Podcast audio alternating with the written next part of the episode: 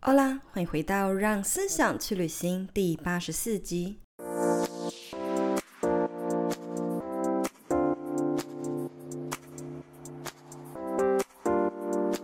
人生就是个不断在做选择、不断成长前进的旅程。然而，我们在这些交叉路口，往往会被一股声音给阻挡着。它总是在耳边 murmur：“ 你做不到，你不适合。”你是不是也常被这样的声音快要给逼疯了呢？今天这集，我们就要来聊聊如何战胜心中小我的声音，夺回自己的内在力量，勇敢在人生中做出灵魂真正想要的抉择。如果你是我的忠实听众，欢迎到 Apple Podcast 滑到最下方给我五星评论，和我分享为什么你喜欢这个节目，给予我更多持续做下去的鼓励和动力。谢谢你的支持，那我们就开始进入今天的话题吧。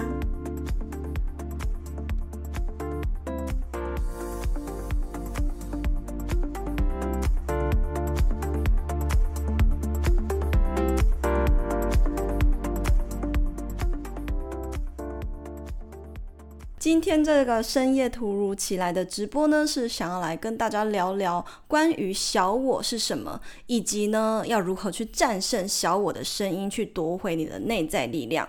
而这个方法呢，其实只要一招，一个小撇步，只有一个很简单的方法，你就能够战胜你内心那些呃让你没有自信、让你感到不舒适的那些 murmur，夺回你自己的内在力量。那今天呢，就是也是突然，因为看了这个怪奇物语呢。剧情已经追完嘛，然后发现哇，里面真的是灵性讯息大爆炸，然后就一整个很想要赶快跟你们分享。但是呢，刚刚投票，因为有很多人都还没有看过，那我今天呢，就开头会先用一个就是关于昆达里尼瑜伽以前的灵性上师的一些小故事来跟你们分享关于小我是怎么一回事。那最后在直播的最后呢，才会聊到一点点关于怪奇物语，更详细的部分呢，就会留在可能留在就是跟青椒的另外一个节目。下班打给我，跟大家详细的分享。所以呢，嗯、就是还蛮开心的，因为我已经很久没有录制 Podcast。就大家如果有听最新一集的呃悄悄话日记的话，就知道我现在呢是更专注于内在。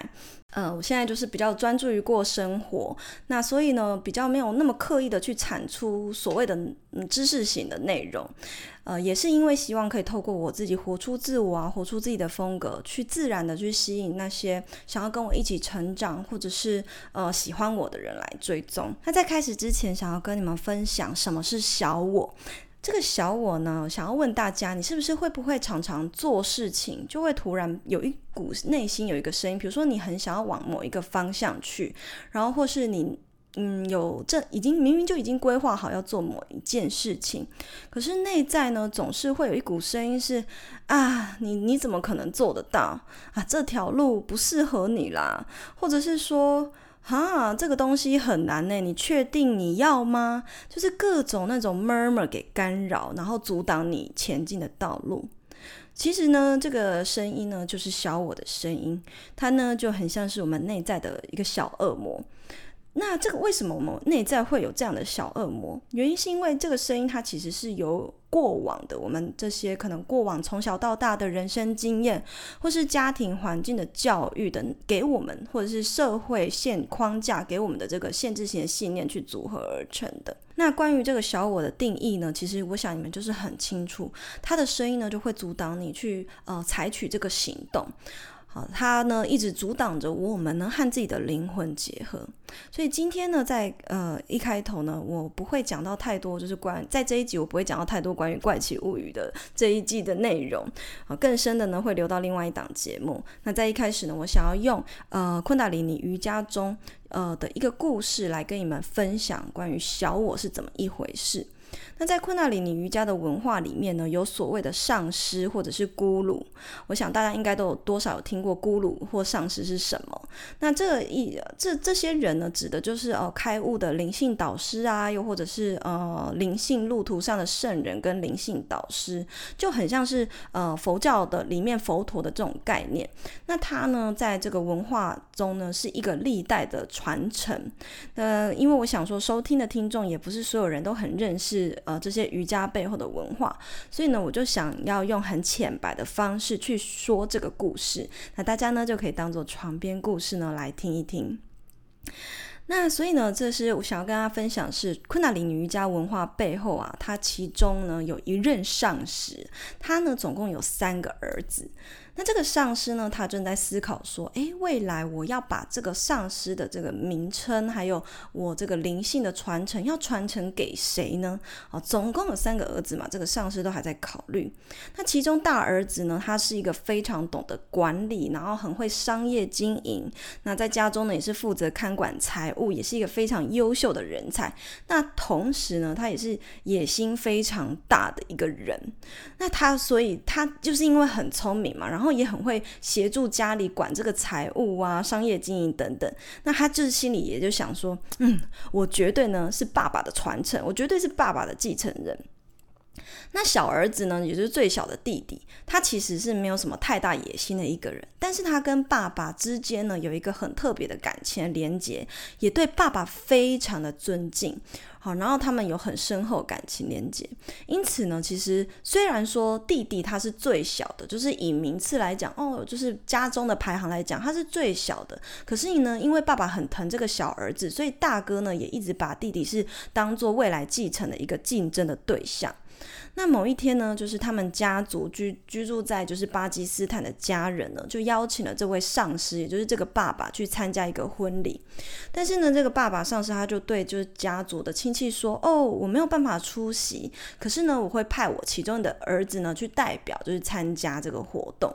那所以呢，他就回家呢去问大儿子说：‘诶，大儿子，你愿意代替我去这个婚礼吗？去走一趟吗？’”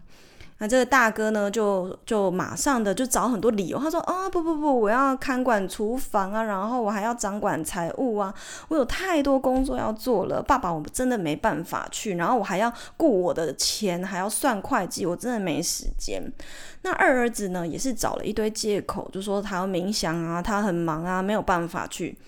那唯独呢，当爸爸问到这个最小的儿子呢，就是弟弟的时候。那他就说，他就回答父亲说：“是的，父亲，爸爸，我会去。好，只要是你说的，你要我做什么，我都会去。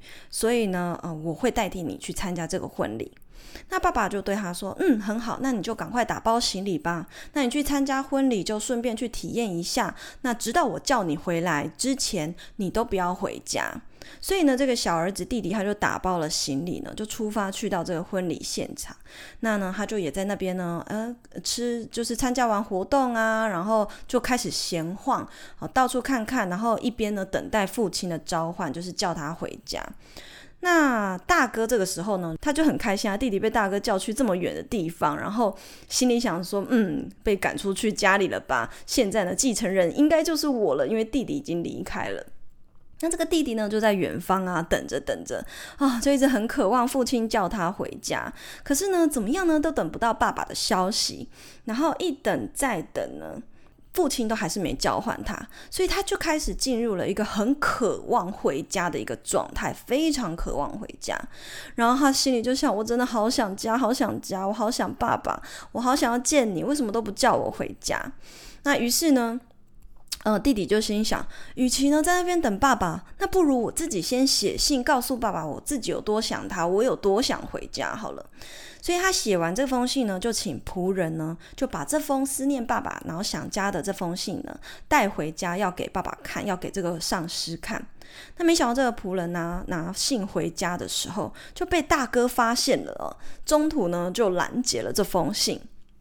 那就把这封信给抢走，然后就对那个弟弟的仆人说：“哎，去跟弟弟说，叫他好好在那边等待父亲的召唤啊，不要想东想西这样。”那仆人呢，就回到弟弟的身边嘛，就是回到三儿子的身边，然后就是跟他报告发生了什么事的事情。那弟弟听到说，哇，这封信呢，竟然没有成功交到爸爸手上。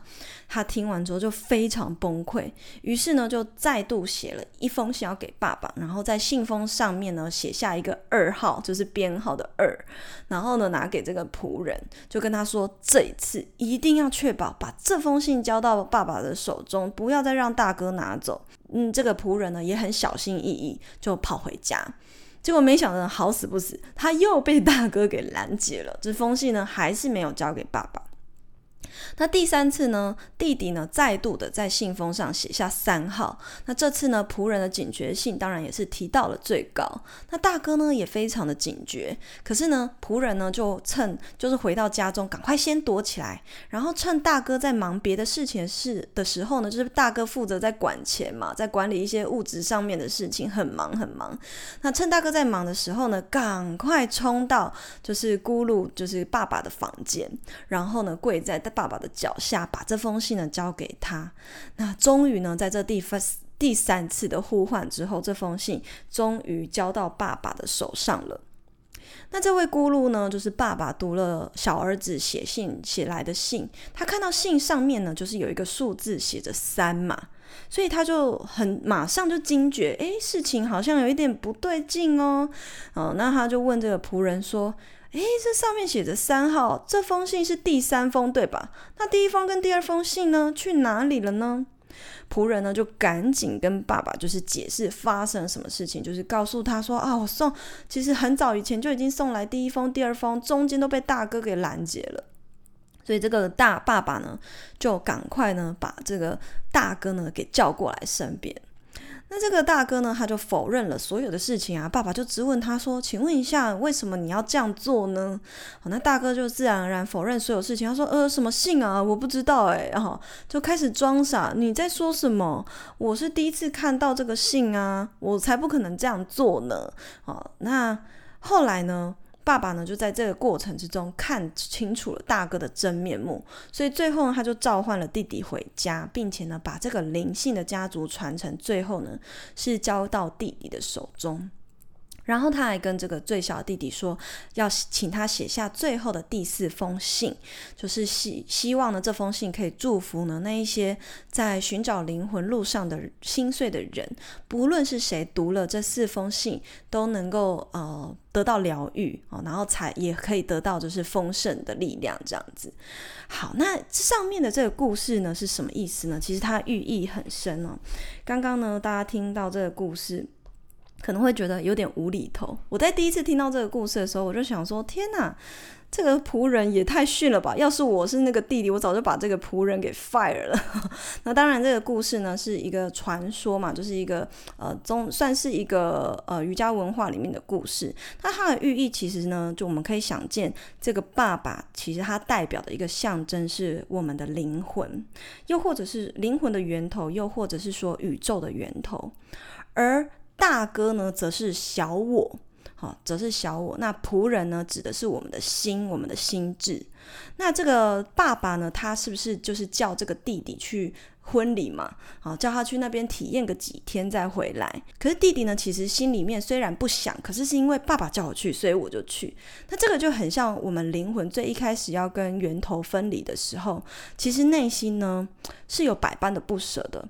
他虽然不愿意，但是呢，他也愿意，就是接受，呃，源头的命令或者是宇宙的命令，让我们就来这个世界呢，去体验，去帮他体验这个世界的感觉。那我们就是很像那个弟弟啊，一开始我们谁都不愿意离开宇宙的源头，我们不愿意和灵魂的本源分离。那但是呢，还是顺流的来到这个世界上去体验。而这个短暂的分离呢，就让我们有一种想家的感觉。因此呢，大家可能内心，呃，在你成长的一路上，你都会有一种一直在寻找什么，然后一直在等待爱的感觉。那我们就很想要这个灵魂去找找到灵魂，或者是很想要回到自己内心的本源，灵魂本源的身边。我们也很渴望呢，得到呢这个。一种很深层的爱，我们希望爱呢去召唤我们，所以时时刻刻呢都一直在思考，我什么时候才能够，嗯，获得那样子的感觉？我什么时候才能够回到灵魂真正的我的灵魂的身边，一直等待着天命的召唤。但是呢，小我呢，也就是那个大哥哦，大哥在这个故事里面，他是管什么？他就是管财务嘛，然后管商业经营嘛，他就很像是我们的小我，就是执着于那些物质啊，然后他很执着于权力啊，就是他很想要得到爸爸的继承嘛，然后他甚至是一个满怀嫉妒和满怀猜疑的一个心，那。即便我们的心智呢，也就是这个仆人，他一直试着想要把。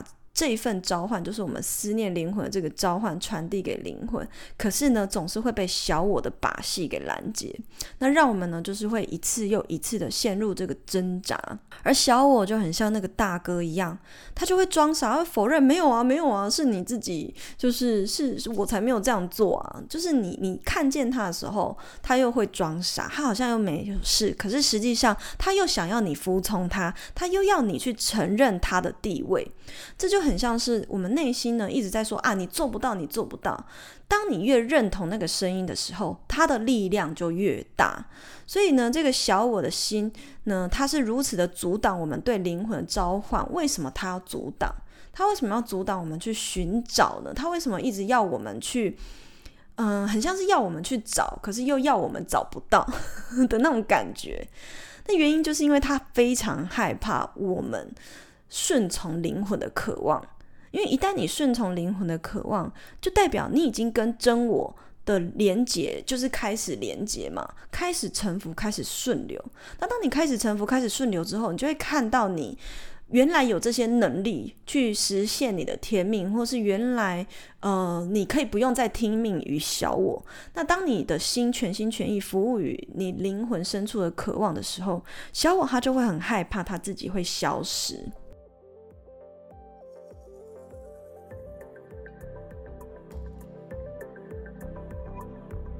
你知道你就是丰盛的源头吗？所有的力量都已经在我们之内。如果你愿意，所有你想要的都能够以最快的方式显化在你的眼前。在《创造金钱》这本书中呢，分享了很多《秘密》这本书中从来没有提及到的更高级的显化技巧，让你的人生呢更加的丰盛。所有你想要的都能够快速显化。而我呢，也因为太爱这本书，进而开了创造金钱陪练团。光听名字，你可能会以为这是一本理财书籍，但事实上并不是的。这本书呢，而是带着我们去了解真正丰盛的定义，以及透过冥想、观想的技巧，来进一步的加强自己的吸引力。在这个社团中，总共有十二支的影片课程，带着你从第一章节导读到第十二章。每堂课呢，最后更会带着大家冥想、观想、强化吸引力的小练习之外，我也会在导读的过程中为大家解读那些艰深难懂的身心灵词汇，以及分享更多我在社群上从来没有分享过的那些显化故事。社团中的团员们也都很热情地分享自己显化的神奇事迹。如果你想要一起在内在之中找回丰盛的力量，欢迎你点击资讯栏的链接，了解更多资讯哦。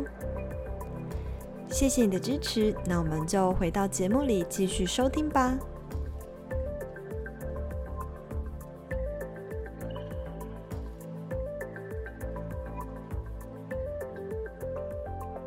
那所以呢，讲到这里呢，大家不知道有什么感觉？你有没有觉得说，哎，好像我们为什么一直不断的在寻找这个渴望，它是一个什么样子的感觉呢？这种感觉其实是没有办法用言语或者是用文字去形容的。不过透过这个故事呢，我好像有一点被解释出来，好像我们人生一路上在找啊，在找啊，然后一直很渴望得到一份那种爱的感觉，可是我们又不知道那个爱是来自。不是来自于这个人间的一种爱，而是说是那种圆满或者是自由的那种感觉，一直说不出来。但是这个故事呢，就很深刻，让我体验到。那所以，我们到底要如何去战胜这个小我？那么刚刚听到这个故事里里面的这个仆人的角色，代表是我们的心智。我们的心智呢，很容易呢，就是会听命于小我嘛，因为他会害怕他，他毕竟他是个仆人，他会害怕，所以他你必须要去训练他。哦，为什么这个故事里面他没有把这个小我，没有把这个仆人给废掉？因为心智是需要被训练的，你需要时时刻刻去训练他，他呢才能够战胜小我的力量。你要让他一直不断的去穿越，去穿越。那这个穿越的方法是什么？其实呢是绕过他。你不需要杀死这个大哥，你也不需要杀死你的小我，而是你只要不要那么放大他的存在，其实你就可以避开这个小我的呃控制。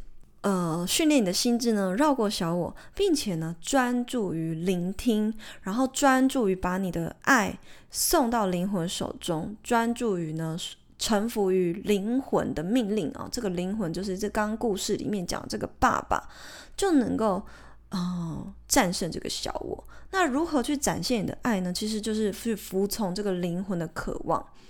当你听见内心的指引，希望你做什么的时候，你一定会，比如说，我今天我真正想要做是一个艺术家，我希望走艺术这条路。可是你可能你的小我他是服务于物质嘛，他渴望权力，他渴望金钱，他很渴望这些实际的东西。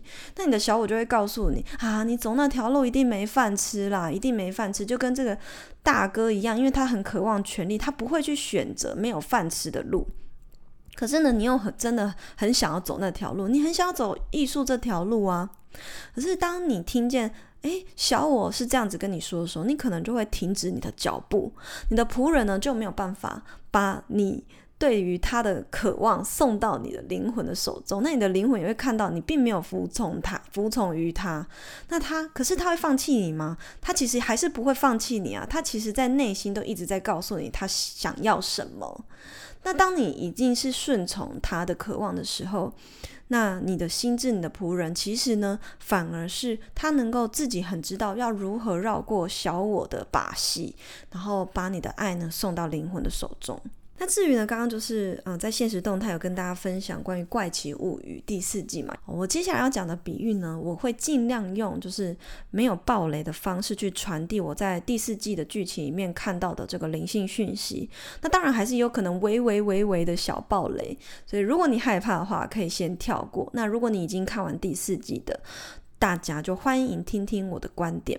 那在第四季的剧中呢的这个大魔王，其实呢也是像这个小我的一个概念啊。每一个角色在《怪奇物语》里面第四季里面，每一个角色啊，他都陷入一个自我匮乏或者是回忆的一个痛苦。我们会发现这一季的剧情非常放大每一个角色他们过往的创伤的回忆。那在这里面呢，他也演出了每个人的身上，无论是脸上嘛，有一个角色他是脸上，然后还有人呢是心中呢都有一些呃不愿诉说的，然后不愿自我揭露的一些疮疤。那可是呢，这些这些角色呢，他们一直不断的被这个魔王呢设下陷阱，设下一个幻象的陷阱。这个幻象呢，会让他一直看到过往的那些戏码呢，在他的眼前上演，就是他们会。生活嘛，他可能跟朋友讲话讲一讲，讲完之后呢，突然很像灵魂出窍呢，就是又陷入了过往的回忆之中。那让这些小角色呢，一直搞不清楚他现在是在幻象里面，还是在现实里面，他就落入了这个小我，也就是这个剧情里面的大魔王他们，他一直播放给他们看的这个过过往创伤的幻象。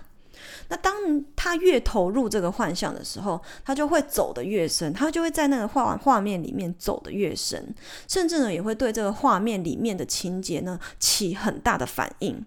那当他起越大的反应的时候，这个大魔王就会出现，把他们折磨致死。所以呢，其实小我呢，它是一个怎么样的东西？它就是一个你越认可它，它的声音呢就会越大的一个存在。所以在《怪奇物物语》里面，它不是这个小镇有一个另外一个世界叫做 Upside Down 吗？这个 Upside Down 呢，可能一开始大家理解的这个世界会认为哦，就是平行宇宙啊，或什么。但是我在看完第四季的时候，我感觉它要诉说的是一个我们在我们人呢，一共有三种意识，就是无意识、潜意识，然后呢跟呃，跟我们的表意识，那它呢，这个 upside down 的世界就很像是我们无意识的一个黑暗面，就是我们有一些很不想要被揭露的记忆呢，被深深的埋藏在这个无意识的黑暗面里面。人本身就是有一个防卫机制，就是我们可能会把自动的忘记那一些我们不想要记得的事情。可是你是真的忘记吗？其实你不一定，你没有被疗愈。其实那个伤疤呢是。深深的烙印，深深的刻画在你的内心。那在你没有被疗愈，或是在你没有正式的面对它、直面它之前，它只是被埋藏起来。那你只是忘记，但不代表它被疗愈。所以呢，这个剧中的主角们呢，就找到说要如何走出这个创伤的幻象的一个方式，就是聆听音乐。那他们就形容说，这音乐呢，很像是天使的声音。那我觉得这个他就是在暗喻说，当我们陷入一个小我的幻象的时候，我们就要去尝试的去听见灵魂的声音，跟着灵魂声音走，你就会走出小我的幻象。那。这一季呢，就是里面的女主角呢，她的超能力就消失了嘛。那后来，她最一开始的那个博士就也是开启了一个新的计划，想要帮这个女主角夺回她的超能力。那这个夺回超能力的方法呢，是不断的去播放过往的记忆，然后渐进式的带她去面对过往的创伤。当她呢，就是在她脑海中去播放这些过往的创伤，她是非常痛苦的。可是她说，你要。你要去面对它，并且呢，你要试着去看见它，你才能够拿回你的超能力。所以呢，呃，这个女主角她最一开始就是她脑中有一些画面嘛，闪过的画面，但是那是很零碎，他想要忘记的回忆。他只看见说，哦，他以前好像有杀过人，然后身上都是血。那他就一直以为他自己杀了很多人，所以他就带着杀人的愧疚呢，嗯、就是活到了高中。那一直到这个博士播放那些录影带，才发现，诶，原来那不是他的错，而是那个魔王的把戏。所以这个魔王就是那个小我，他会用各种方式，像在剧情中那样子，一直在说服他，一直在迷惑他，要你认可他说的话，要你呢逃离灵魂的声音。那当你呢越认可他，然后越对他起反应，他的力量呢就会越大。当他的力量越大呢，他就会反噬你，让你呢就是呃，在这个世界呢，你会觉得很像失落，你会迷惘，甚至你会想要依赖呢一些外界的一些慰藉。那这力量呢就会越大。所以呢。呃，就很像是这个女主角最后她是怎么样夺回了力量？她就是直面，除了直面这个过往的创伤跟过往的记忆之外，她呢还呃，他呢还怎么样呢？他还其实一开始他有尝试想要跟这个小我去合作嘛，去合作呢，去面对过往的记忆。但后来他发现小我呢其实是想要把他拉到更深层的一个黑暗面。那于是呢，我们就可以看到他是。不断的说，你不是真的，你不是真实的，对。然后其他的主角呢，也有一位，也有一个角色，他是有发现这个幻象不是真实的，于是也对魔王说，你不是真实的。当他呢没有认可他，然后呢，他从他就能够逃离所谓的幻象，回到真实的世界呢，去好好去度过他真实世界所要面对的那些难关。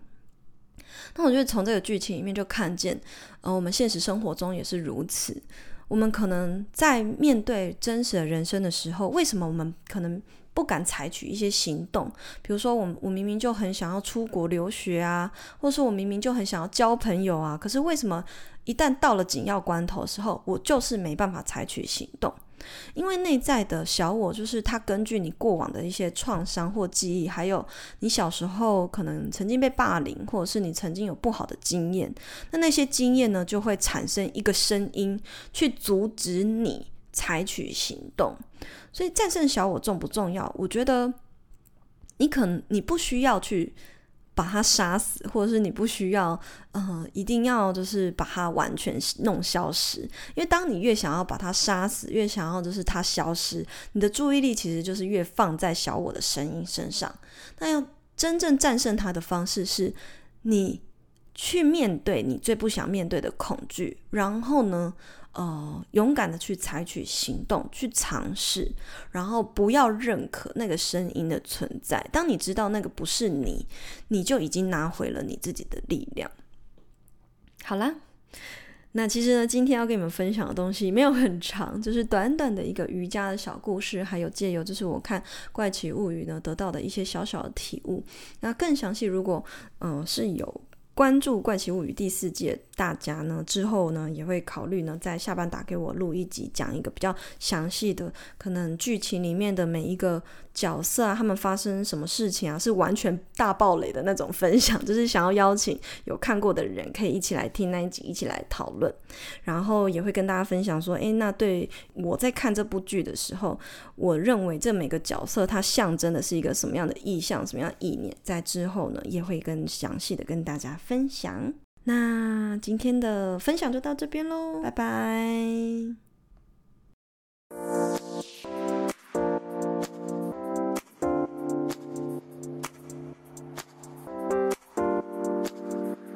谢谢一直听完到最后的每一个你们，喜欢这类的内容，记得按下订阅追踪，都是支持我继续创作的动力来源哦。